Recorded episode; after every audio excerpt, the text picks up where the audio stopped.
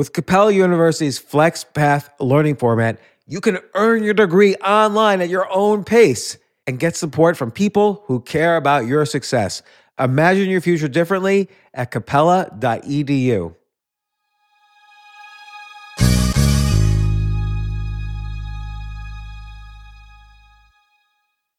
As a person with a very deep voice, I'm hired all the time for advertising campaigns. But a deep voice doesn't sell B2B, and advertising on the wrong platform doesn't sell B2B either. That's why, if you're a B2B marketer, you should use LinkedIn ads. LinkedIn has the targeting capabilities to help you reach the world's largest professional audience.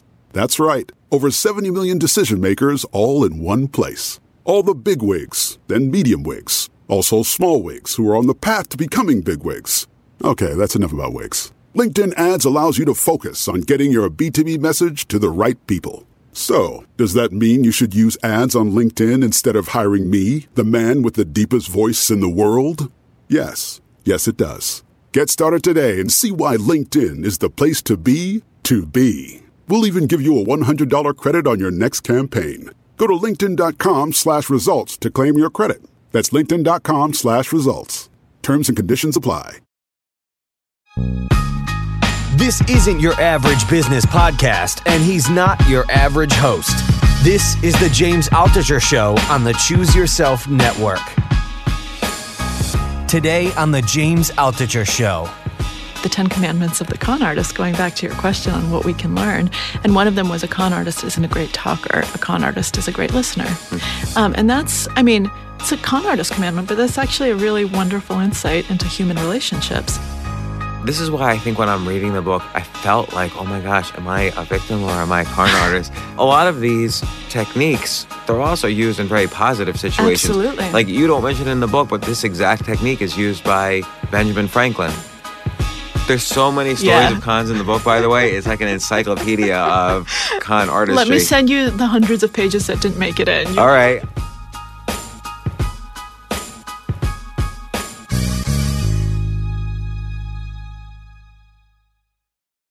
So I've got the smartest person that I've ever had on this podcast in this room, Maria Konnikova, author of The Confidence Game, Why We Fall for It Every Time, and also uh, How to Think Like Sherlock Holmes. I might be getting the t- actual title of that wrong. Mastermind, How to Think Like Sherlock Holmes. Maria, welcome to the podcast. Thank you so much for having me, James. And Maria, you, um, I kind of, I want to get into the books and particularly the confidence game because I feel when I was reading the book, two things happened to me. One is I realized I probably have been conned almost every single day all of my life. Like there's so many cons I've fallen for, like both big and small. Yeah. And but then the other thing I felt when I was reading the book is I kept thinking to myself, oh no, am I a con man? Like I got like really paranoid reading it, but we'll get to that. Um, I want to go into your background first. You're from Russia, Yeah. I was initially. born- I was born in Moscow. Moscow. Yeah. When did you move to um, uh, the United States? Still the Soviet Union, 1988. So before the fall of the Berlin Wall. And then, uh, you know, I wanted to ask you. It, it seems like you're obsessed with this kind of out of the box observation and thinking, which occurs both in the, you know, the show when you show people how to think like Sherlock Holmes. Obviously, he's a great capital O observer, and in terms of trying to analyze confidence games, con artists, swindlers, and so on, both from the point of view of the con artist and from, from the point of view of the victim. A lot of it is about how we can observe what is happening around us, how we can be mindful without just slipping into these Yeah. traps. Do you think that comes from a little bit, this interest from your background growing up a little bit in the Soviet Union, where in some sense the system itself was conning uh, the population? Absolutely. I mean, you should hear some of the discussions around my dinner table when I was growing up. Um, Like what you know, were- what was so, so my parents weren't dissidents, but they were people who really disagreed with the Soviet Union, and so I grew up with this awareness of just how fragile kind of the things that we take for granted here really are and how you know how easy it is to get into a world where people can't even trust members of their own family where you can't talk about anything i remember when, i was very little when we left but i remember being told that i wasn't allowed to tell anyone that we were leaving because they could refuse um, our request to leave Were your parents if we scared? yeah They were, so they didn't want me to talk about it. And I remember getting directives, you know, you can't talk about it. I didn't know any better. So at some point, I think I blurted out, "We're going to America." Uh oh. that was that was uh, Did your I- parents hit you after that? no, they, my parents never hit me. but, um, you know, it is such a different world. Even today, I mean, I think we're going back to Soviet times in some ways with Putin. Really? Um, yeah, he's scary. I mean, he's KGB. He's, And and now now a lot of people though are also in, in America. You must notice people are also critical of America, and Yeah. nothing wrong with that. It's freedom of speech in America. Uh, you're, you're allowed to leave this country, for instance, but there's still room for for criticism. Do you think that in some sense there's equivalent propaganda in the United States against its people, or is totally different? I think it's totally different. I think we feel that it's the same because we've never known anything else. But I think that we don't understand what a truly closed society is like. Um, and it's, a, I mean, it's a qualitative difference, not a quantitative difference. Um, and so people here are free to criticize. I mean, no one's being thrown in jail. Um, nobody is being, you know, shut up. No newspapers are being closed down, at least for now. I mean, Um, every now and then there's an attempt, like you could think of uh, Watergate and the Washington Sure, Post. but we know about it. That's the Right. thing, and other newspapers cover it, and then people are held responsible. Um, in the Soviet Union and in Russia today, I don't think people. You, you don't have that freedom. You don't know about it, and people are just shut up and thrown in jail for spurious causes, or not thrown in jail, but they'll never really say their true opinion. And I think that's very scary. It's a society that's really um, muted from the top. And, and again, do you think this um, kind of am I am I making too much of a leap by saying this triggered your interest in ways in which we're affected by not only societal propaganda but almost human propaganda? You know, the way con artists swindle mm-hmm. their victims is almost like creating this human propaganda machine. Absolutely. No, I do think it influenced it. I think the other influence was the fact that I didn't speak any English when I came. And so I was always very kind of language and of the power of language and what language can do and how the ability to communicate can really open up so much for you. I mean, you know, language is power and words are power. And not having it, I remember feeling so incredibly powerless. I couldn't do anything. And so that was something that really, I think, was a, always a driving force for me and made me incredibly kind of open to those minor influences. And if you think about con artists, I mean, their greatest gift and tool is language, storytelling, you know, how they use words to kind of weave a tale for us and to really draw us in. It's funny because storytelling, people forget this is the main way for tens of thousands of years or millions of years, even that information was transferred from generation to generation. It wasn't just, you know, don't go over there in the woods. It was like the last time someone went over there, uh, demons came out and chewed them up and danger happened. So it was always like a story to incite emotions, you know, so that it was enough to A, educate and B, transfer down even to further generations. So the way our species survived is through so- storytelling. And so it's funny how these things that were so positive, I mean, we we wouldn't be storytellers unless there was a positive evolutionary reason for it. And yet these are the exact things that allow people to be both victims and con artists. Like we hear a story, we believe it, we tell a story, we manipulate it, and so on. I think that's absolutely right. And story, I mean, storytelling is a very basic, I think, human instinct, human need. It's a very basic part of our humanity. And it is incredibly evolutionarily beneficial. I mean, there's a reason that stories have evolved, have survived. I mean, you can imagine people around, um, you know, campfires before language was really inventing acting out stories. You know, if you actually look at some of the data on communication, it ends up that our nonverbal cues are much stronger than our verbal cues, that we can actually get a lot of context and a lot of story without any words whatsoever. So I, I think it predates so much. Um, so much else that has happened in human cognition and human evolution. Well, well, it's interesting because then it gets. I want to get into some of the specifics of a lot of the cons that you bring up in the in the book, The Confidence Game. But it it it does sort of blur the line between what's you know a con and what's honesty and truthfulness. And I think that's what, of course, con artists take advantage of. Is that line is blurred. It's no one it's very hard to point a finger even to this day and say, okay, that's a con and this is truthful because marketing, of course, is all and sales is all in that Yeah. gray area. But but and religion, of course, is in that gray area. And you point out the quote from Voltaire, although you mentioned it could have been from many other sources. You know, uh, um, religion started when the first fool met the first scoundrel. So and that's kind of the case with all cons. Yeah. So so. Give us an example of like a con. You have a couple of favorites in the book. I mean, there's so many, by the way, con artists and swindles that you mentioned in the book. It it it begs the question, which maybe we can address later. How many uncaught cons and swindles are happening right now in the world because obviously the ones who are caught are the ones you write in the Right. book but the the million that haven't been caught That's are abs- still out there Absolutely right. I mean, the number is astronomical. We have no good statistics about the prevalence of con artists because the vast majority is never caught. I mean, and just they're in the so past good. in the past day, you're just looking at email, you Yeah. see I just you know, I did the exercise after reading the book, mm-hmm. just how many possible cons were in my email. Yeah. And it was amazing and that and and I'm just talking about the, my friends and family. I got then there's all the email phishing and spamming and all that, Yeah. that, that that get you. But okay, so what are some of your favorite cons in the in the book? Well, I think my absolute favorite is the one that I open with, Ferdinand Waldo Demara, the great imposter, because he operated for decades. So we think of, you know, we think of Frank Abagnale and Catch Me If You Can. That guy was caught after two years. You know, he wasn't. Only- he only- he was only active for two years? Maybe it was three, but it was just in his teens. It was just a few years. And he did a lot in those years, but he was caught. And Demara kept getting caught and kept doing it through the 80s. I mean, the guy was operational during my lifetime. Okay, and I'm gonna I'm gonna get into the specifics on that one. Yeah. So he he what he was really good at was taking on a new identity, Yes. a new job. Like he was a he was a doctor in in a war situation. He was a, a Texas prison warden. He was you know running a religious monastery or or various religious Yeah. things. Um, what and this is gonna sound like an odd question, but what did he do that was bad?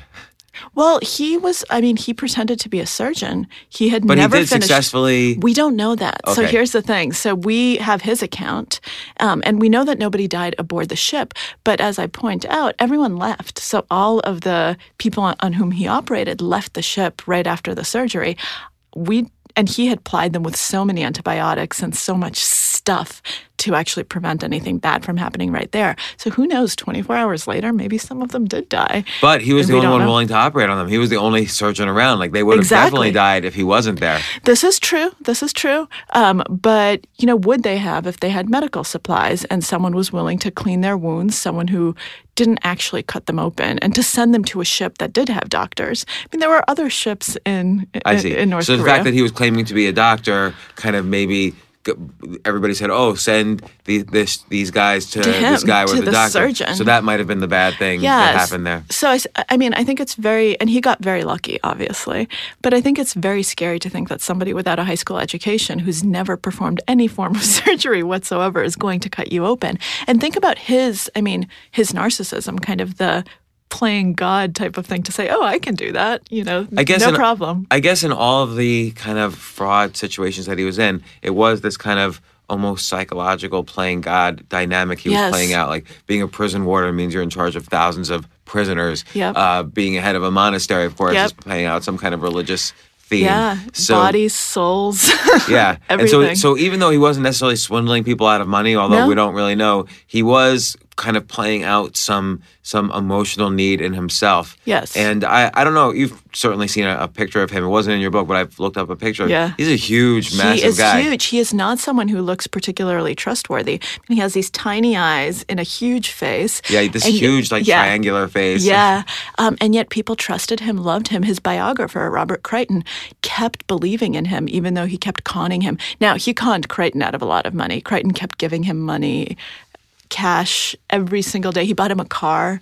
He paid for his education so that he could actually be a religious leader. And every single time, Demara would let him down and become a con artist again because he he loved it. I think he loved that power over other people. So, so in what sense was Demara a skilled con man? So, if I were to kind of go out there and say, "Oh, hey, I'm a doctor, I'll do surgery," people are just gonna believe me. I don't necessarily have to do any kind of uh, particular persuasion. Mm-hmm. And if I read the Bible, I can go and say, "Oh, I could be the head of. I'm, I'm a trained priest or monk or whatever. So what what were the skills he was using, or was he just like a pathological liar? No, he was definitely incredibly skillful. He could persuade people of just about anything, even when they had evidence to the contrary. He Like was how? he was very good at, you know, at basically reading other people so that he could then use that to reflect their best self on them. So let me give you the example of Crichton. He said, you know, I chose you because you're the best writer, um, and I know that you're the right person to tell my story. I chose you. And so Crichton right away wants to show him in a positive light. Crichton actually went through two drafts of The Great Imposter, and the first one was not very positive. And then he threw it out because he decided that it was wrong, that DeMar was really a good guy. Um, and so it's one of those things where you it's not just flattery, it's also true empathy in some sense because, you know, Demara listens. He knows that Crichton's, you know, wife is pregnant and that she he's very nervous and he's worried about her. So he talks about that a lot. You know, he he actually employs skills that we'd be well placed to employ in our day-to-day um, interactions Like because they're well it's good to listen right? And it's good to actually empathize with people and to hear what they're saying and to talk about them rather than talking about you. Um, most people don't like to do that. Most people like to talk about themselves and most people don't actually listen when they ask a question. And you kind of refer to this with also another con, um, and I remember this woman very clearly, or not not the woman herself, but her location, always in the West Village. Uh, Sylvia Mitchell, the psychic. yes. I always kept passing there for a decade, thinking, "Boy, I just want to go in there just to see." Yeah. And I would like look in the window and.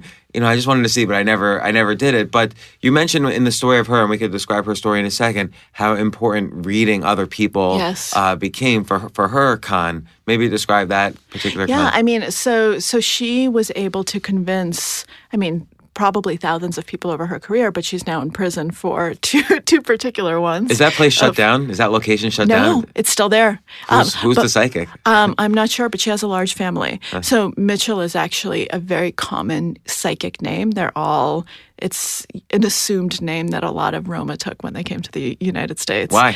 Um, to be more American, to kind of. So there are lots of Mitchells who are psychics. Why are why So- Mitchell, not Johnson or Smith? I don't know. I wish I knew. I wish I knew. But so it's still operational, but now it's been rebranded a little. It just says Z, not Xenia. So so I'm not sure if the lawsuit has anything to do with it. But the the women that she ended up swindling in, for this particular lawsuit were really smart. I mean, one of them worked in Goldman Sachs. Um, one Yeah. of them ran kind of this ballroom dance publicity company. So really kind of educated, intelligent women. Um, and she was able to convince them to give her tens and in one case hundreds of thousands of dollars to reverse curses in past life and do all of this stuff that looking at it from the outside you think how in the world is this possible Yeah, I'm like sorry. I can't imagine. I can't imagine walking into a situation like that and ha- like she would say, um, "You have this too much attachment to money. Um, let me hold this twenty eight thousand dollars Mm-hmm. In a jar, and I'll give it back to you whenever you ask." And then, of course, she never gave it back. And I can't imagine handing someone twenty eight thousand dollars to hold in a jar for me. Yeah. Like, but but yet, yeah, like you said, these were very intelligent people, and you and you often point out that it's the smartest people that are easily conned. Right. So so how does it? How, do these people come in with the belief that oh, and uh, you know, there's a cur- in curses No, or no. So actually, so when I spoke um, with Deborah Saalfield, who is the woman who handed over twenty eight thousand dollars, so we had this conversation, and she said, you know, I don't believe in psychics. I was just, it was the worst day of my life. You know, in the in twenty four hours, she lost two jobs and her boyfriend, um, and she was basically at her emotional lowest point that she had been in. You know, in who knows how long. that happens to me every other week. So I feel like I'm prime for this. But And but so she ahead. just decided to go in on a lark, but she really loved Sylvia. Sylvia was nice. She was empathetic. She listened. She looked really intelligent. She didn't look like she was going to swindle you. And she really made sense. You know, she was, she basically hit a lot of the right notes. She, told you know Deborah that she was a really kind of smart woman that yes bad things happen but there's there's a reason for this and we can help you through it. I mean in some ways it's a lot of you know a lot of non-psychic kind of but new agey type of movements think they actually operate on a lot of the same principles. You know, let's let's work through this. We can work through your problems, and that's not necessarily bad. It's almost like a therapist, Right. Right, someone who actually listens to you, who lets you talk, and who is able to reflect kind of the world that you want back to you. And so, Deborah in the moment, you know, we were talking earlier about storytelling and emotions. When you're in that situation and you're emotional, you don't necessarily think the way you would, you know, two hours in the, into the future when you've cooled off a little bit. And, and you, you point out that often it's situation right then and not personality Yes. that that drives the victim. But if someone's walking into a psychic's office, say, or place, uh, they're probably more likely to be in a bad situation than other. Absolutely. Like happy people aren't going to a psychic. Sad people are going to a psychic. Like help me. We- Is this situation I'm in going to get solved in the future? Absolutely. It's one of those things where, well, it can't hurt, can it? You know, let me try everything. So, Right. and it can hurt. They just don't realize it. Um, and so, um, I don't know if you've read the story. It wasn't in my book because it only happened um, a few months ago of the Wall Street banker who got swindled by two psychics. Um, Oh, I don't- I didn't read And he ended up dating one of them. You're um, kidding. Who that, yep, who then swindled him even further. Um, and once again, you think, how how and yet when you're in that situation i've become really sympathetic um, to the victims because you it's slow it's not like right away you say give me $200000 that's not how it works. It's a slow building of a relationship, slow building of trust, um, of someone you know who you start feeling is a confidant, someone who you can go to, someone who understands you, someone who has some sort of deeper insight. And you have no idea how many times I've met people who said, I do not believe in psychics. I agree with you. Psych- there aren't any psychics, except my psychic is the exception. My psychic is the exception to the rule. And if everyone's psychic were the exception, then obviously everyone. And you, you point out like Houdini was always trying, like the famous magician Houdini Mm-hmm. was always trying to expose psychics and mystics and so on, and he never once found a real Yeah. psychic. And J, you know, the amazing Randi James Yeah. Randi in, in current times is similar. Never, you know, never was able to find a real Mm-hmm. psychic. Like, do you believe that there's anything like this? In, no, no, I don't. I mean, so in every case, it's basically a swindle. I think so. Unless I am open minded. If someone were to claim James Randi's prize, I would say I'm wrong. You know, Now, is uh, do you think any psychics believe they're psychics? Yeah, I think some of them probably start believing at some point. Not all of them. Some of them are just ruthless. But I think that some of them probably end up saying, "Oh, you know, there's something there." Think of it. Think of it as, um, you know, if you are a trader, right? You remember your good trades in the stock market, and you sometimes forget the bad ones. You said, "Oh, I knew, I knew that was coming." If you're a card player, say, "I knew that ace was coming. I could sense it," because you forget all the times that you sensed the ace and it wasn't an ace. So there's this confirmation thing. So I think that some psychics end up thinking that they really do have deeper insight than many, and maybe some believe in the, that they see the future. Well, I guess also, I was thinking about this a, long time ago. Uh, one time, a friend of mine who's a huge Wall Street uh, banker runs his own uh, private equity firm, and he told me he owes his entire career to this one psychic. So he told me go go see her. So I go out to like you know West New York or East New York, whatever New York that is, out in New Jersey, and go see her, and she tells me all this stuff. But what, what I what I really was struck though by, was by how you know this guy's a Harvard educated, like Harvard MBA, uh, you know, rose up huge in, in Wall Street, and yet he's still willing to, you know, believe in, in all Yeah. this psychic stuff. And I was thinking to myself, there's this big confirmation bias. Like she only the psychic only hears from her successes. Right. If there's a failure, they kind of drop off, and so he never she never hears from them Yeah. again. And he is only respond like if she if she happens to be the random person who told him a couple of things correctly, Right. then of course, what else is he going to think? Oh, she knew the future. Yeah. So even if he went to like 10 psychics, this is the one, you know, one of them will accidentally hit on some right things. Absolutely. And I wish I remember who said this. Some Wall Street guru um, at some point said, you know, here's the key to making successful predictions. You always make two of them in opposite directions, and one of them will always be right. Yeah. And people will only remember the ones you got right. And so you'll be hailed as an oracle. Well, well, there's a classic, uh, there's a classic Wall Street scam where um, you send out predictions to a thousand people, 500 have one prediction, 500 have the other. Mm-hmm. Yep. Now, for 500 of them, it's going to be correct, like you said. Yep. Then you send out two predictions again Yep. um, to 250 and 250 opposite predictions, and then you know. Uh, two, 250 are still going to think you're two in a row. And you keep on doing that until you have, like, let's say 10 people left and you've just made six correct decisions in a row. And now you sell some huge thing to them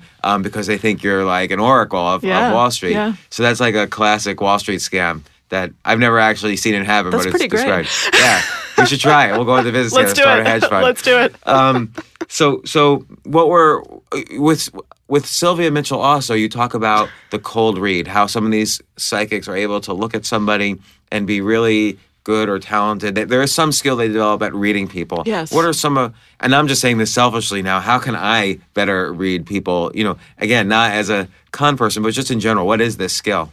Well, I mean, the, it's lots of skills. Um, one of them is just being incredibly observant. So this goes back to Sherlock Holmes. You know, actually looking at um, all of the cues that people give off right away. So if I walk in, you know, right away, you know, I'm wearing certain things. I carry myself a certain way.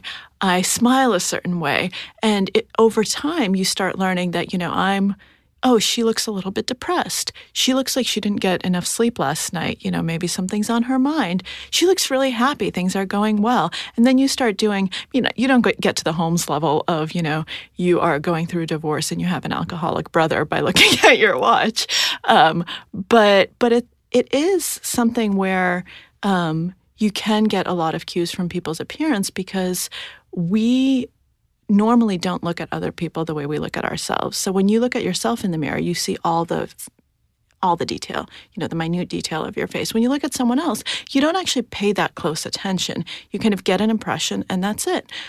But if you realize that that's the way that it works, you can right away flip it. You can say, okay, people aren't going to notice, you know, that I look really tired. They're going to get that just impression of me. But let me look at them the way I'd look at myself in the mirror and try to read all of those cues. You know, what so kind how of do you, how do you do that? in? Like you mentioned that in the book, and I didn't quite understand. Like, how does somebody, how does somebody look at another person the way that person would look at themselves in the mirror? It's just it's honestly it's just a switch of perspective. Mm. So you, you know, rather than just kind of glance at you and be done with it, I really look at you. So, you know, I really examine kind of all of the details. You know, did you polish your glasses? You know, did Clearly not. By the way, it's all foggy and dirty.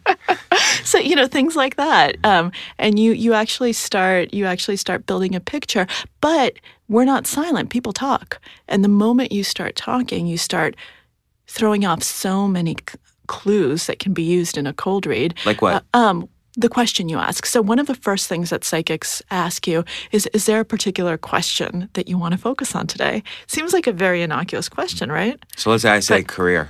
Right. So that's what I said when I went for my fake psychic reading. Um, well, it was a real reading, but but for me it was fake. Um, so I So said, you say. so so I say so I say although it was a very perceptive psychic. um, so you say career right away. Okay, I know a lot of things about you. I know that you are either you know you are interested in career or career is important. It's somehow on your mind. I'm not a psychic, so I don't have as many data points as psychics. Or I can say you know really you're not interested in career because nobody would come to me with a career question. You're probably interested in something else, but you're too embarrassed. You don't want to say love, so you're going to say career. And how, so- how would that how would I then make the connection to love or or Well, then I start talking and I say, okay, you know, let's, you know, let's do a tarot reading. You know, let's start looking at these cards and I start looking at how you react to things. So um, if we, you know, if you think about like how good gamblers can sometimes read their opponents, um, you look at how they're reacting to different things that you're doing. You know, do you, are you nodding? Do you kind of look skeptical? You know, are you leaning in? Are you leaning out? Did you cross your legs? Like, is that because that's a, are you in a kind of closed off posture? Are you in a more open posture? Do you seem intrigued? Am I on the right track? So we do this all the time, unless you're really watching it. And even then, you might still be kind of throwing off some of these signals. I know right away if what I'm saying is actually making a connection. And if it's not, I switch tacks in such a way that you don't even realize How I've do, done it. How do like um so like a, a friend of mine was telling me a story a few years ago. She went to a psychic and she had to drive like 300 miles to a couple across a couple states and the psychic supposedly didn't know her beforehand but then accurately said something about a deceased relative that no quote unquote nobody would have known which is a common thing i hear Right. how do they do stuff like that And, uh, by the way, I'm not arguing for psychics. right. I don't believe in, in psychics at all, particularly ones that are for sale. Um, I mean, I say particularly, but I've never seen any Right. evidence of any kind of psychic. But I'm always just curious. Like, I it seems like a magic trick, but I can't figure out how they do it. It's a it's really hard. If I could do it, you know, I'd make a lot of money. um, but they, I mean, so first of all, the nobody could, no one could have known it. Oftentimes, they do have a confidant, and I wrote about a few people in the book um, where you had psychics who knew about the very intimate, specific details, and it ends up that the person who had recommended the psychic to this family. Um, had fed a lot of information. And I, I, I was curious psychic. about that too. Did they feed because the psychic was paying them, or just they kind of just got into the psychic's, you know, magnetism and, and gave up this info? I actually don't know. That's a really good question. Um, and I'm guessing that they were being paid because this psychic um, had a lot of kind of cronies who who did that sort of legwork for him because he was a holy man. Um, but but I'm not sure. I'm not sure. Maybe it was kind of that magnetism. But so oftentimes you have something like that. These days, if you book the appointment under any under your real name, um, it's uh, very easy to find a lot of things about you before the appointment. And if you're a good psychic, you're going to do that. You're going to not just use Google, but use public records. It's worth it for you to, you know, pay forty dollars to get all of the records on somebody.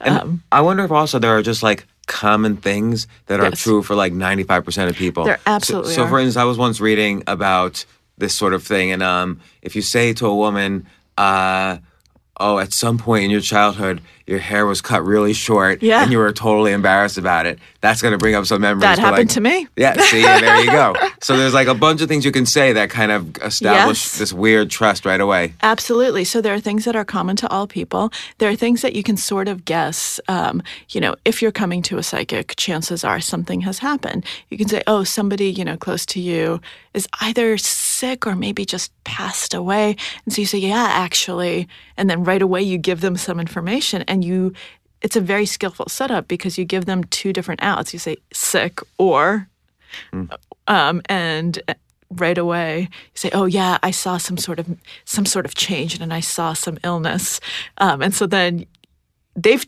given you the information, but you take credit for it. Um, and it's very funny. I remember when I was reading about um, Conan Doyle. Um, and one of the seances, Author of all the Sherlock Holmes stories. Yes, author of the Sherlock Holmes stories. Um, so after his death, um, there were lots of seances to try to bring Arthur Conan Doyle back because um, he believed in this. This was part of the reason he fell out with Houdini. They used to be close friends, and then Yeah, so he was someone who was not only incredibly observant, was able to write about somebody incredibly observant, but towards the end of his life, because he had so much loss in his life, Yeah, as up- you point out, he he he kind of fell into these um, you know mediums and Yeah. parapsychologists and so on that uh, Yeah. took advantage. Um, and so there's there's this one scene where you see this psychic um, who is saying, "Oh, I feel the presence of um, someone," and the first name starts with an A, and then the person in the audience who wants Conan Doyle to come back actually starts thinking that they're talking to him because he identifies his part of the balcony, and he really did have someone die um, with a name, and it was everything matched up, and it ended, and then the person sitting two people away from him stands up and says, "Oh my God, that's me." So, so that's kind of going back to what you're saying that especially if you have a lot of people, you're going to have pretty good hit rates, especially if you go slowly because you start gauging people's reaction. You know, does the letter R mean anything to you? No, well, maybe you know, actually, it's not an R. Wait, it's um, it's a B. I didn't quite see the bottom of it. Yes, the letter B means something to you. So you so you start you start doing that, and we are just. I don't think. I mean, I'm certainly not aware of how many cues I throw off, um, but we just we don't realize how much people can tell about us. Um, we think that we've been so great. You know, we think we have a poker face, when really we usually don't. Um, Well, it's so funny because you you um you bring up actually in the book a favorite example of mine, which you apply to several things, and, and the example is the, the myth of our own superiority in various things. So so I always say you, know nine out of ten people think they're above average drivers, Yeah. and I'm actually the one out of ten who knows he's a below average driver. Like my license Yeah. has been suspended and I never got it back, and I just I refuse to get it back because I know I will kill someone eventually. But um, this is true for I noticed this in poker as well. Everybody thinks they're a great poker player. Like Yep. they just have to sit down and they're going to read everyone and they're going to be Yes. great. And I think in general, people think, and you pointed out again, well, we mentioned this earlier, but you pointed out that the smarter people tend to be more easily conned because they think they're so smart they can't be conned. Yep. So the con artist is able to take advantage of that. And you have so many examples of it. But I guess there's this cognitive bias somehow that we, we have to think we're above average or else we'll just stay at home all the time and not do anything. That's absolutely right. I mean, the only segment of the population that doesn't have this bias are the clinically depressed. Hmm. And that's I mean, that's a big segment of the population, but that actually, I mean, that's that's really depressing. That's really sad. It shows that if you see yourself honestly, it's a depressing spectacle. You know, it's really not good to really see an unvarnished version of yourself. It, it's depressing or it's not in the sense that another area where this occurs where you see yourself for all your faults is when you truly love something and then you decide okay i'm going to try to get better at it Right. because by then you've developed taste but not skill Yes. so let's say you want to be a great painter because you love all this Mm-hmm. all these famous painters and you finally get a set of paints and you start painting you realize because you've loved all these painters oh my gosh i'm horrible like i'm just not as good at them so so you either at that point get depressed or you start working really hard and it becomes a passion a, a passion pursuit for you Absolutely. No, I think that that's a very good point. That in isolated circumstances like that, it could actually be very helpful. So I actually I've wanted to be a writer my whole life. You know, from when I announced when I was five years old to my parents that I was going to be a writer, and somewhere in junior high, I said I'm never going to write because I started reading, you know, Dostoevsky. I'm Russian. I grew up with, you know, the Russian literature and Bulgakov and all of these books. And I said, okay, I'm never going to be able to do this. I give up. I'll just be a reader. And so for for a number of years, I just read a lot, um, and then it just it came back. I couldn't I couldn't resist it. and then when you first started and you were first uh, reading the things back to yourself were you a little depressed like it wasn't as good as Dusty? Oh, absolutely. I wanted to throw everything out. Um, I still, I mean, I want to throw everything that I've written out because, you know, you keep getting better. And it's sometimes you, re- you write something and you're really proud of it and you're like, this is good. And then a year later you come back and you say, no, I'm so much better now. um, and there are definitely things that I wish I had never published. it's, Um, it's, it's, it's- like it's what do, you- what do you wish you never published Um, well, I wish not the sherlock holmes book No, no, I'm glad I published it, but I wish I could have done more with it. You know, I feel like it didn't live up to its potential. And I feel like that about a lot of the things that I've written. There's some of the things like when I just started blogging, um, you know, back back in 05, um, I would have probably taken back some of those early blog posts, but they're alive and well. You can find them. oh well i'm gonna take a look for them i did not look for those in preparation for this let's stop to take a quick break we'll be right back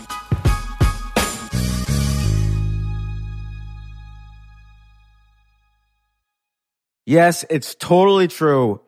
Airbnb has changed my life. If anything, they have made my life so much better. Like I used to live in Airbnbs. I, I lived in over 100 or 200 different Airbnbs over a three year period. And I loved it. I love, I became a really good guest of Airbnbs and I got to know lots of hosts. So when I initially owned a house, I, of course, the first thing I thought was, I'm going to turn my house into an Airbnb because I travel a lot. So why leave my house unused when I can make a side income by letting others Airbnb my house or come to stay in my house as guests and having my own Airbnb or, or being a host for Airbnb has allowed me to do just that. And I've met other hosts. I've actually spoken at Airbnb's host conference. I think it was in 2017. I met so many just nice hosts. It's a great community. And I love, you know, turning my own home into an Airbnb. Like I'm traveling to Austin next month. My home's going to be an Airbnb while I'm away and I'll stay in an Airbnb. I'd rather stay in like a three story house Airbnb than in one tiny hotel room in, in the middle of Austin during South by Southwest. So listen, while you're away, your home could be an Airbnb. Many people host on Airbnb, but there are people who are just letting their house sit empty who've never thought about it or didn't realize their space could be an Airbnb. Hosting can easily fit into your lifestyle and is a great way to earn some extra money. So if you have a home, but you're not always at home, then you have an Airbnb. Your home might be worth more than you think. Find out how much at airbnb.com slash host.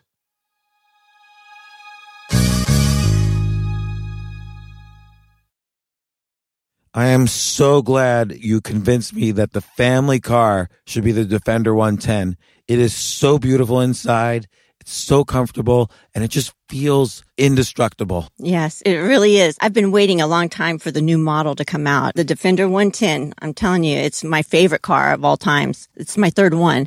You know, I have stories of going off road. The guy managed the group. He was like, what are you doing in this beautiful car? I'm like, I'm going off road. He's like, are you sure? Cause you can use one of ours. And then they look like Mad Max cars. I'm like, no, no, no, no, we're going to do this. And he was shocked. Wow.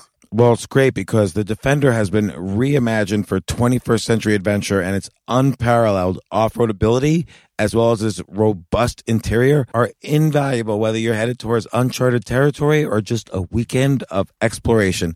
The Defender 110 tackles challenging surroundings with absolute confidence. The SUV conveys strength outside and in, featuring peerless technology like an intuitive driver display and an award winning infotainment system. That's my favorite part to keep you connected no matter where the journey takes you.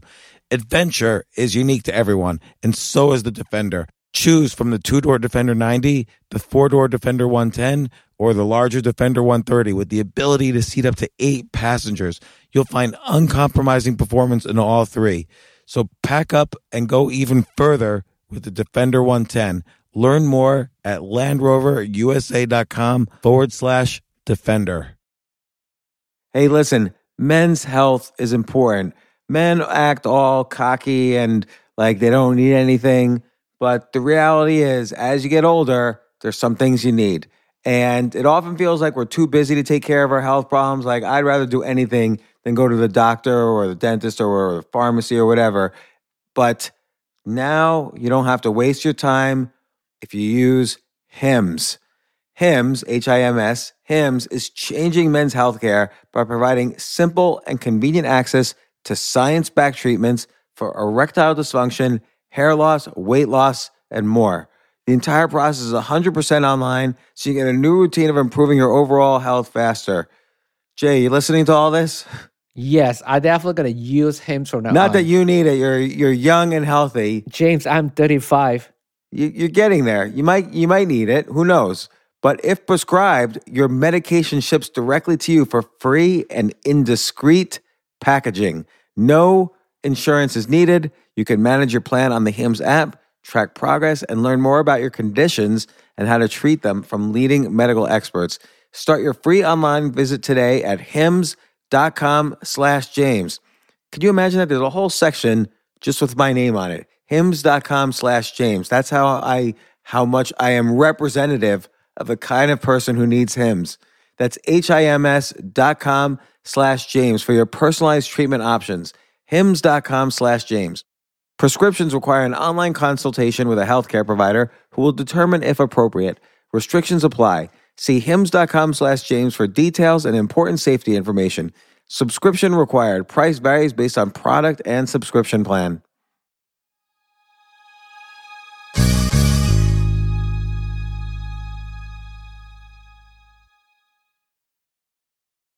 So, a lot of the people who fell for the cons are falling for very simple cognitive biases. Yeah. And um, kind of this uh, sunken cost uh, bias is, was a big one. one. Maybe, and it, it occurs across almost all of these cons, but maybe you can describe that a little bit and some of the ways con artists take advantage of that. Absolutely. So it's something that actually applies to all areas of life. When you've already invested something um, in a project, in a relationship, in any sort of endeavor, and it doesn't have to be financial, it can just be time, it can be effort, um, you don't see it as you know, y- you don't see it as something that's separate from your future decisions. You see your future decisions as totally linked to what you've already done.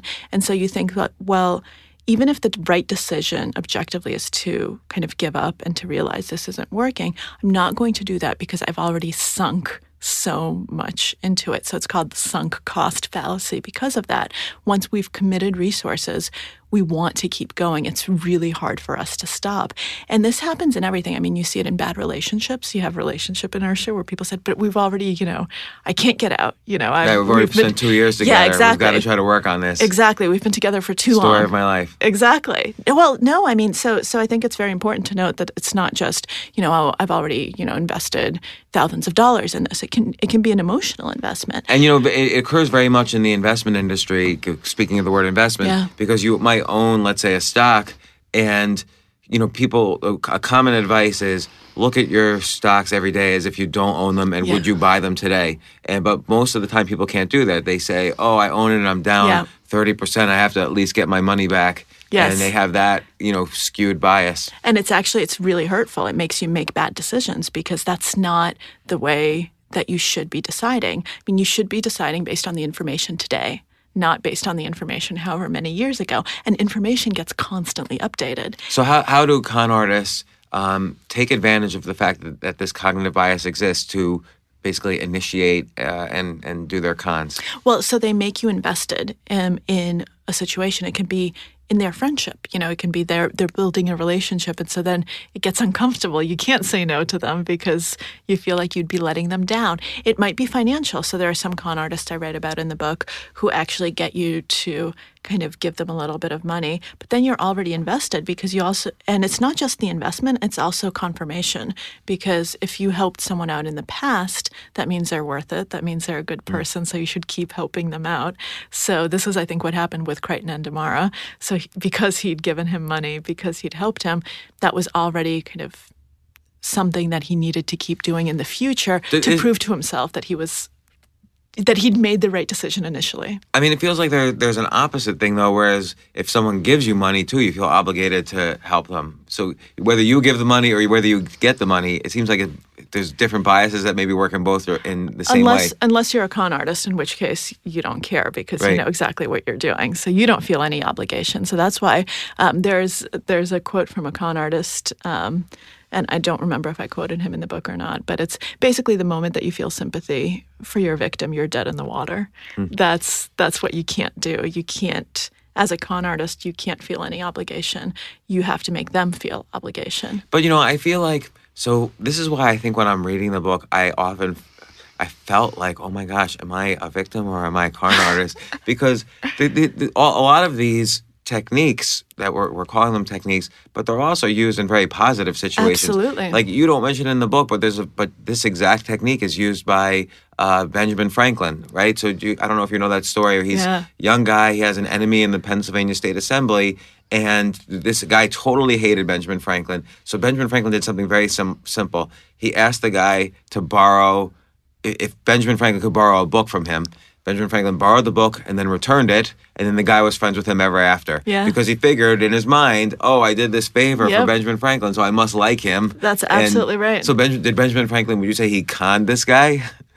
Because he did it bit. kind of on purpose to. A little bit. A By little bit, friendship. a little bit. So that's, you know, so that's consistency, which is sort of a sunk cost, but a little bit different. So there are, t- there are two different elements going on here. But yeah, I mean, in my, so, so the way that I differentiate, because a lot of these techniques you do see in the legitimate world, um, as well as the world of the con artist, is intent. Um, and was your intention benign or malicious?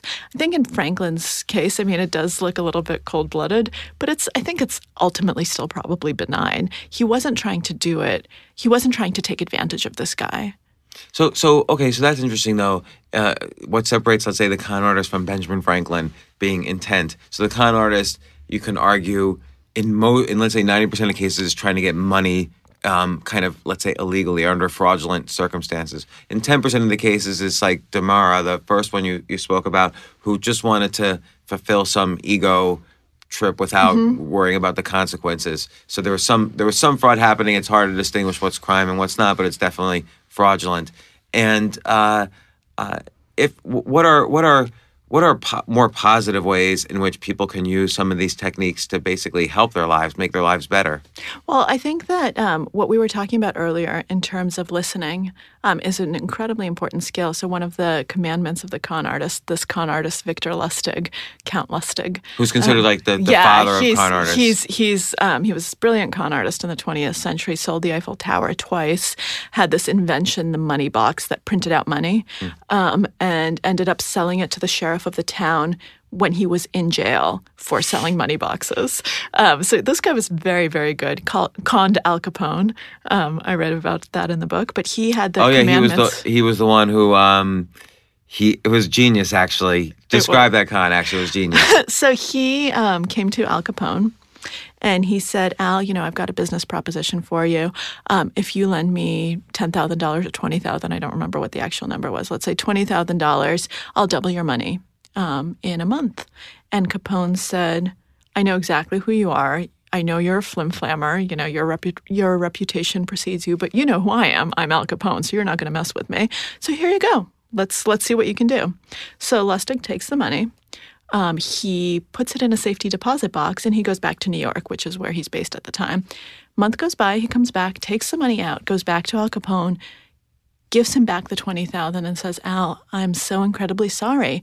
Um, I really needed the cash myself. I really thought I had a line on something, but it fell through. So here's your money back. I'm so sorry that I couldn't deliver. And Capone just sits there. He's flabbergasted. He said, I expected one of two outcomes. Either you would come back with nothing, you lost the money, or you would have doubled it because you would have had some sort of shady dealings. But by God, you're an honest man. Here to reward you for your honesty, since you said you were going to that you were going through some financial difficulties, take five thousand dollars, um, and from then on, I, you know, you'll be my friend. I know that I can trust you, that you're honest. And that's what Lustig was after. He wanted that $5,000. And it's just so, it's brilliant. It's so funny because that's a case where he needed to essentially purchase reputation from Capone Yeah. and tr- then trade it for a little bit of money, and that's the way he did it. So that was kind of this deeper. It's great. con. And to some extent, Madoff operated under the same principle. It wasn't like he was doubling everybody's money every year. He had very just small but consistent returns. Yeah. So people who thought, "Oh my God, he must be a fraud," were probably fooled into thinking, "Uh, uh he's." Who knows? Like, 'cause the returns were so small, it wasn't like fraudulent type returns, Yeah. although it turned out to be. Right, right. No, Madoff was incredibly smart um, in the way he did it. But yeah, Lustig um, had the Ten Commandments of the con artist, going back to your question on what we can learn. And one of them was a con artist isn't a great talker, a con artist is a great listener. Um, and that's, I mean, it's a con artist commandment, but that's actually a really wonderful insight into human relationships. You know, how do you form a good relationship? You listen to other people. And so that I think is something that we can use, you know, in building friendships and um, forming new bonds and actually kind of really getting to know people, being truly curious about them. Con artists really are curious about their victims because that's the way that they can profile them and take advantage of them. But you don't have to have that type of intent. Your intent can really just be curiosity for curiosity's sake. Let, let me get to know you. I'm curious to know who you are. I'd like to I'd like to make a new connection. Um, and so a lot of these things in the right hands can be really just powerful tools of human relationships. And so, what's another commandment? Um, I don't know what the other commandments are off the top of my head. Because that one was pretty Sorry. valuable. Now I need to know the other nine. Yes, yes. Now I need. I feel like now a We can- podcast is like a con game because that's what a we can- podcast is. we can look up the other nine commandments. Yes, I have them written down, but I don't remember them off the top of my head. You know, it seems with Madoff too, there were a couple other things going for him, and you mentioned one of them, which is scarcity. Like he was always saying, you kind of you couldn't just put money in his fund; you had to essentially beg him to take Yeah. your money. So that was another way. He's like, oh, you know, you can you in a weird way build trust by creating scarcity. Absolutely. I mean, scarcity, exclusivity, Mm-hmm. those are things that really appeal to people. Um, you, you know, want to be a member of a club that will have you, right? right? It's a, it's a very, it's a very basic kind of premise that if it's scarce, if it's exclusive, it must be good because I can't get in because it's a limited, it's a limited good. And people, so there was um, one guy didn't, a lot of cons didn't make it into the book. Um, I There's there's so many stories Yeah. of cons in the book. By the way, it's like an encyclopedia of con, con artistry. Let me send you the hundreds of pages that didn't make it in. You'll, All right, you'll I'll have lots of more. Um, but there was this guy who did a rare book fraud, um, and that's a very similar principle. You can get a lot of money if you say, you know, this is a one of a kind, rare thing because the correct type of person, kind of the bibliophile, the person who loves books, will pay a lot of money for that rare kind of exclusive copy. Scarcity. You know, if you get make something seem scarce, then of course it ends up in this con that it's not actually this rare book. Um, but that feeling that you're getting a prize is really valuable. Some con artists do it. So, one of the guys I write about, Matthew Brown, who pretended to be an aristocrat, um, he got all sorts of, you know, connections, money. American Express and Barclays gave him credit cards because they thought that he was from an aristocratic background. This guy was good. I mean, he edited Wikipedia. He put himself into lineages. I mean, he actually created a trail for himself online and never trust Wikipedia. but people. Jimmy Wales has been on this podcast, by the way. He might disagree, but go ahead. Well, you always double check Wikipedia. Right. There's some amazing Wikipedia articles, but something like that, you don't catch that right away.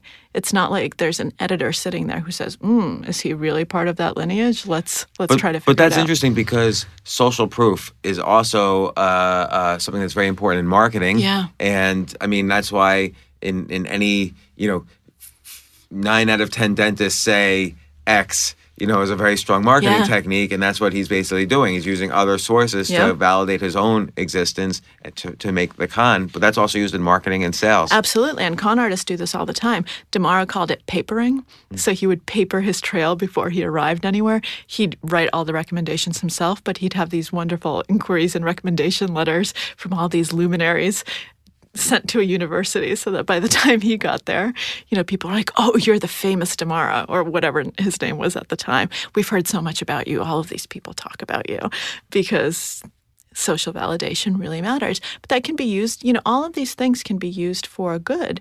Um, one of the books that I mention um, in my book is Dale Carnegie's How to Win Friends and Influence People, which is considered kind of the con artist's Bible. And it's also a Bible to you know a lot of businessmen and a lot of people who just want to be better at social interactions. So I mean, if you if you actually parse what a con is without let's take away like the taking advantage of someone of someone for your own ends and just look at the process it's figuring out who someone is gaining their trust forming a relationship and then having some sort of kind of in the case of a con it's for your benefit but having some sort of mutual kind of connection there Well, you think about a con short for confidence. Yeah. So you don't want to go into a, a so all of these situations are relationships of some sort. Yeah. You don't want to go into a relationship without building confidence. Yeah. You want to build confidence with whoever you're interacting Yes, with. exactly. So it seems like that's it's a universal. These are universal themes, obviously. absolutely absolutely It's just it seems what separates the con artist from, let's say, a functioning human being with good relationships Mm-hmm. is they have bad intent. Yeah, they they want to. I mean, taking advantage of others for your own ends. That's the crucial thing.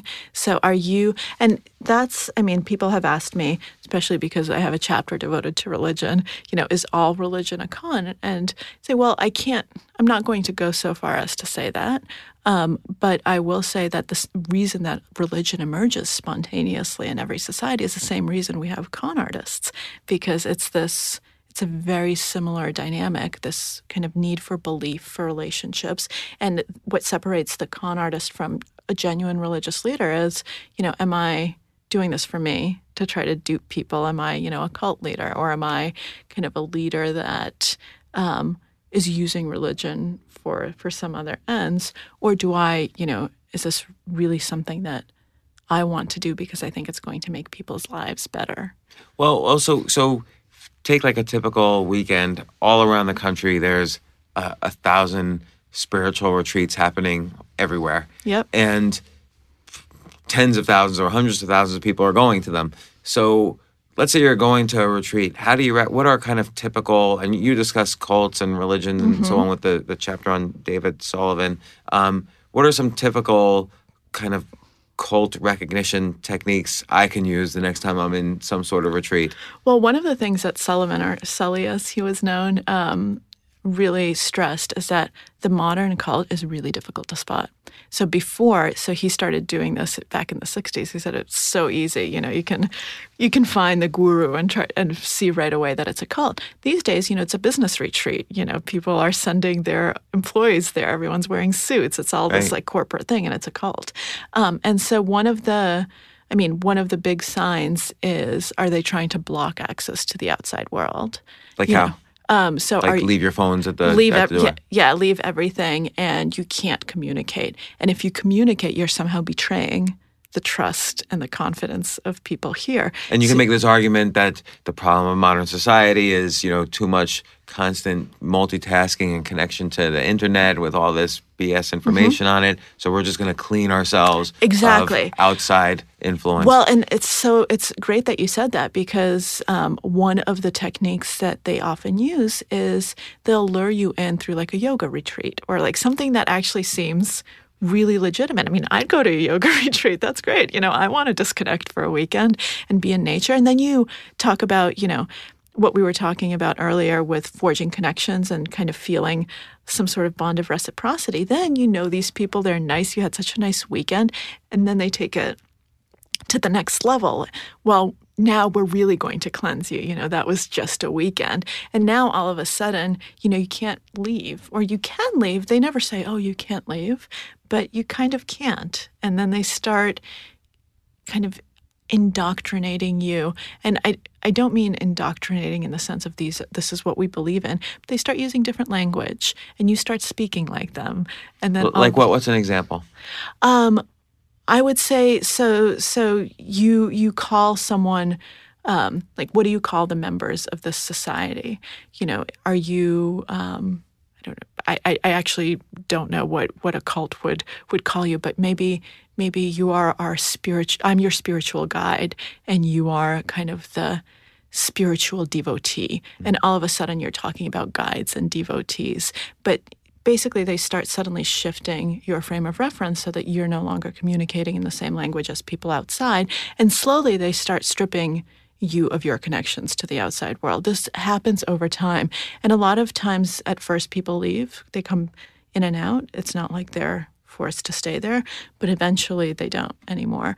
Um, and sometimes you know you have cults where um, where it's not like you're in one specific place they operate all over the country. There's one very big one that I will not name because otherwise it will derail our whole conversation.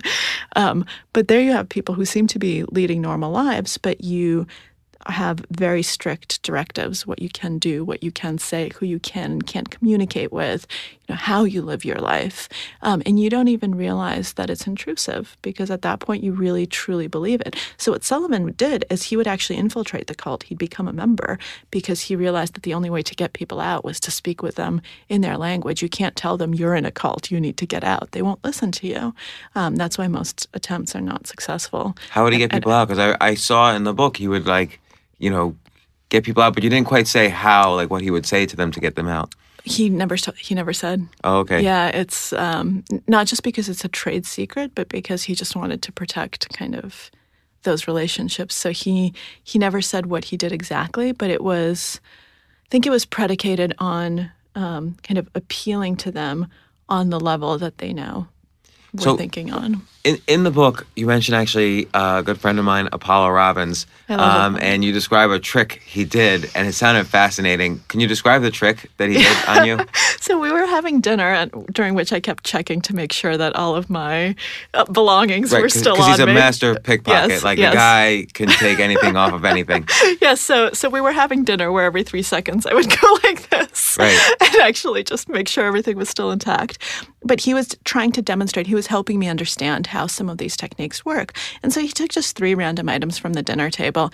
You know, it was a salt shaker, remember a piece of lemon, um, and I don't remember what the, an olive. Um, and he said, I'm going to read your mind. I'm going to tell you which of these objects you're going to pick. Um, and so what he would, he'd place a barrier between the objects and him. So, and then I would pick one of the objects, and he would figure out exactly what I took and in what hand it was. Um, and this just kept, and he kept doing it over and over and over. Then he explained, I promised I wouldn't tell him how he did it. Um, I wouldn't tell the, the world how he did it, but he explained it to me. And he said, so, I, so I've just to actually been. he, you picked an ob- He said, He would "Here's say, three objects. Put one in your hand, and then I'm going to guess which one you picked." Exactly. And he was always right. And he was always right. And then he explained to me how he was very subtly changing how he talked to me and how he was directing me, basically, so that he knew um, by my answers. Because we were having a conversation. Uh, it's not like it was silent. Um, all the time there was chatter going on, which, if you think about magic tricks, there's always back and forth. There's always chatter. There's always a story. That's the great magician. The great magician. And Apollo has both. He's both just a phenomenal sleight of hand artist and a phenomenal storyteller. But great magicians don't actually need to be as dexterous as he is. They can be brilliant just by holding people's attention. I think one of the reasons Apollo actually is as good as he is um, at being able to take anything is that he can hold your attention. Um, that he's everything is so honed. So basically, we would be having a conversation, and he he would know what I took because he told me what to took what what I took, and it took him multiple times of explaining this, and then he said, "Now try it on me." It was very difficult. He made it seem so effortless. Is it like a statistical thing that basically over thousands of times with people, No. he knows what words trigger what objects? Well, maybe maybe for him that is, but um, he it was basically in the specific directions that he gave me of how to how to choose objects. Um, fascinating. It is. You can. If you, you, I'm sure he would. He would be delighted to tell you and to show you. I'm going to ask.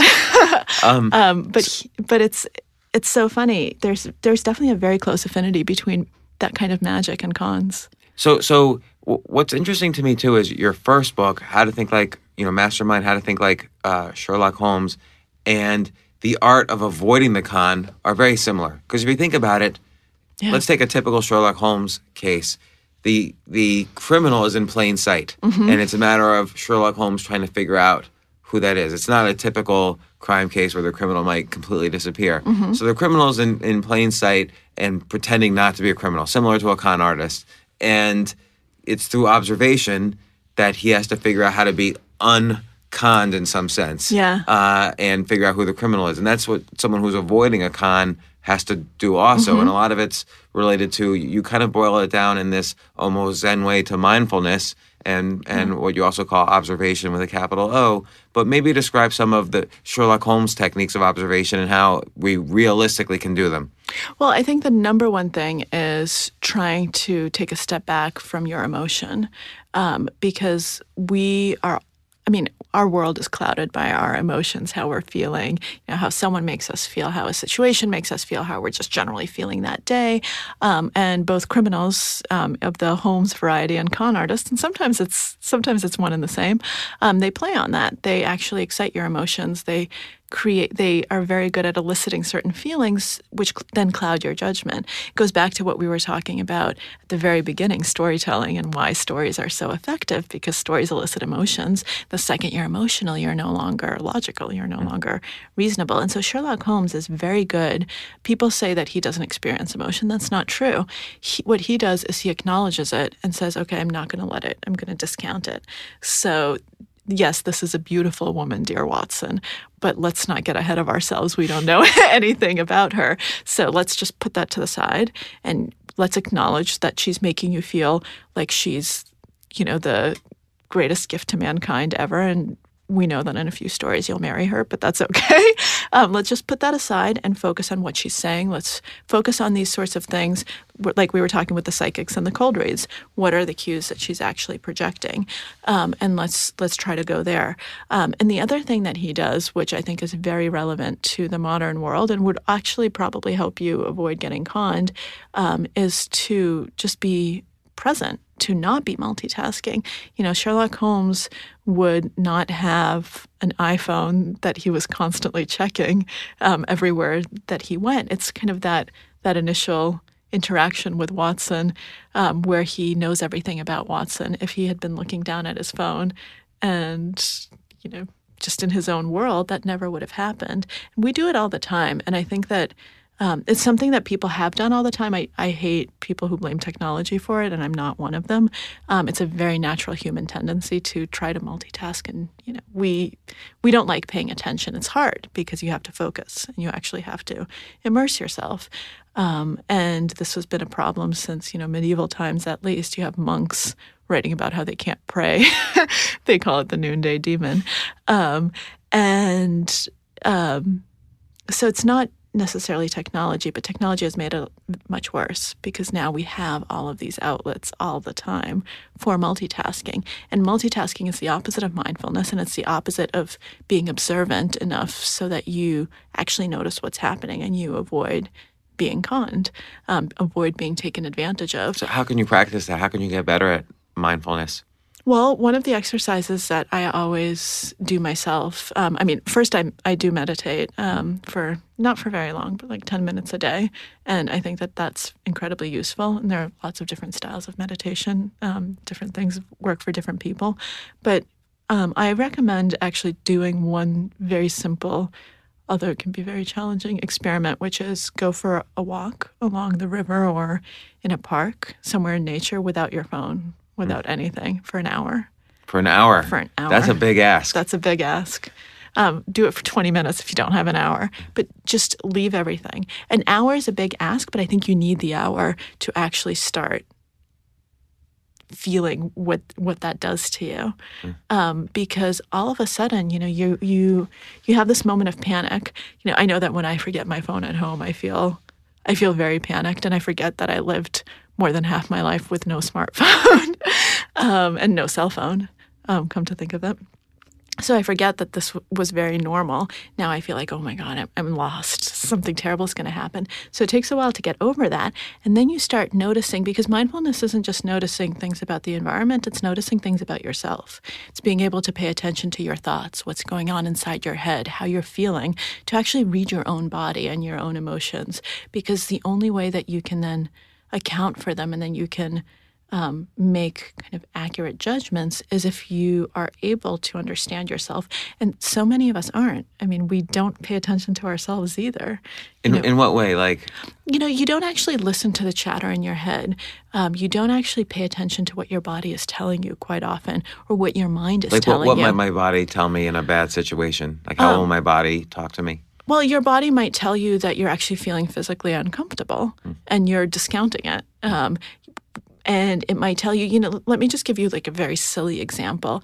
Um, if you exercise um, and your body tells you, oh, you did something really wrong there, let's stop, you often don't even notice. You just keep, and then in retrospect, you're like, oh, when that happened, I probably should have stopped. It's funny. I guess one time I had a boss. This is many years ago, and I kept we kept going out to dinner, and I kept feeling really bad at my about myself. By the time I got home, Yeah. eventually I realized I have to quit this job. I'm like just feeling bad about myself all the time. So stuff like that is Exactly. important to pay attention to. Absolutely. How does this work in like this is going to be kind of a naive question, but how does this work in dating? So obviously when you're on a date with somebody, Yeah. both sides are presenting their best version of themselves.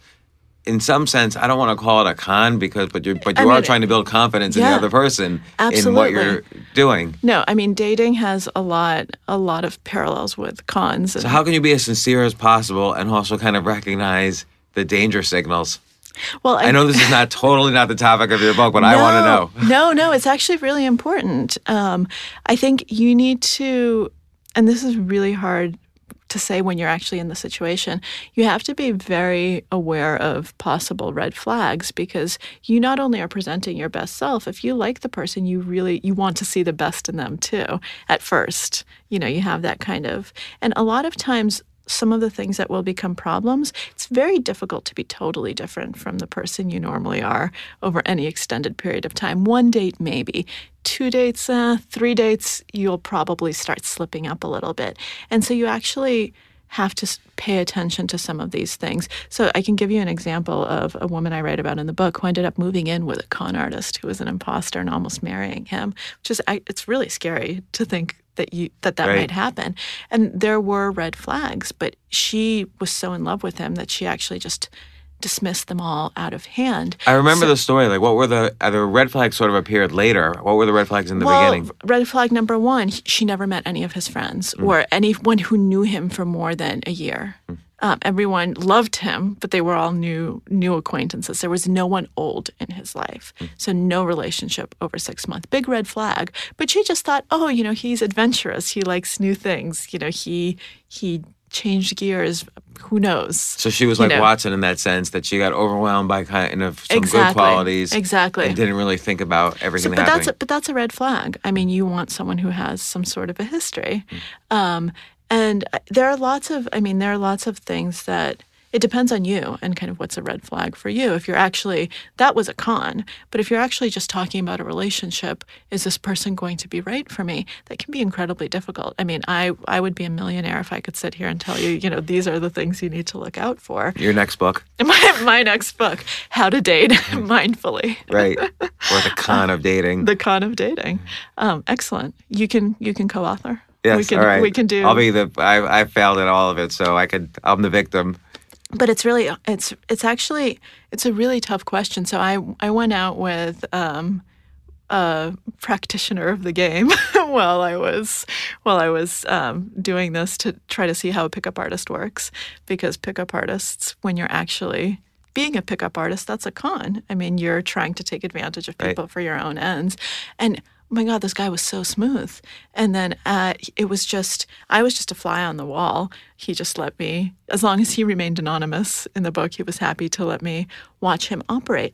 And there was this one poor girl um, who was she was just completely smitten and i felt really bad so when he went to the bathroom at some i came up to her and i was like just so you know you know i'm a journalist. I'm writing about this guy. He's a pickup artist. Like you Like, what did he do? and she well hold on. What did she do? She she just laughed at me and gave him her number anyway. And i mean i funny. i was completely i was useless. I tried to do something good and it, and it didn't work.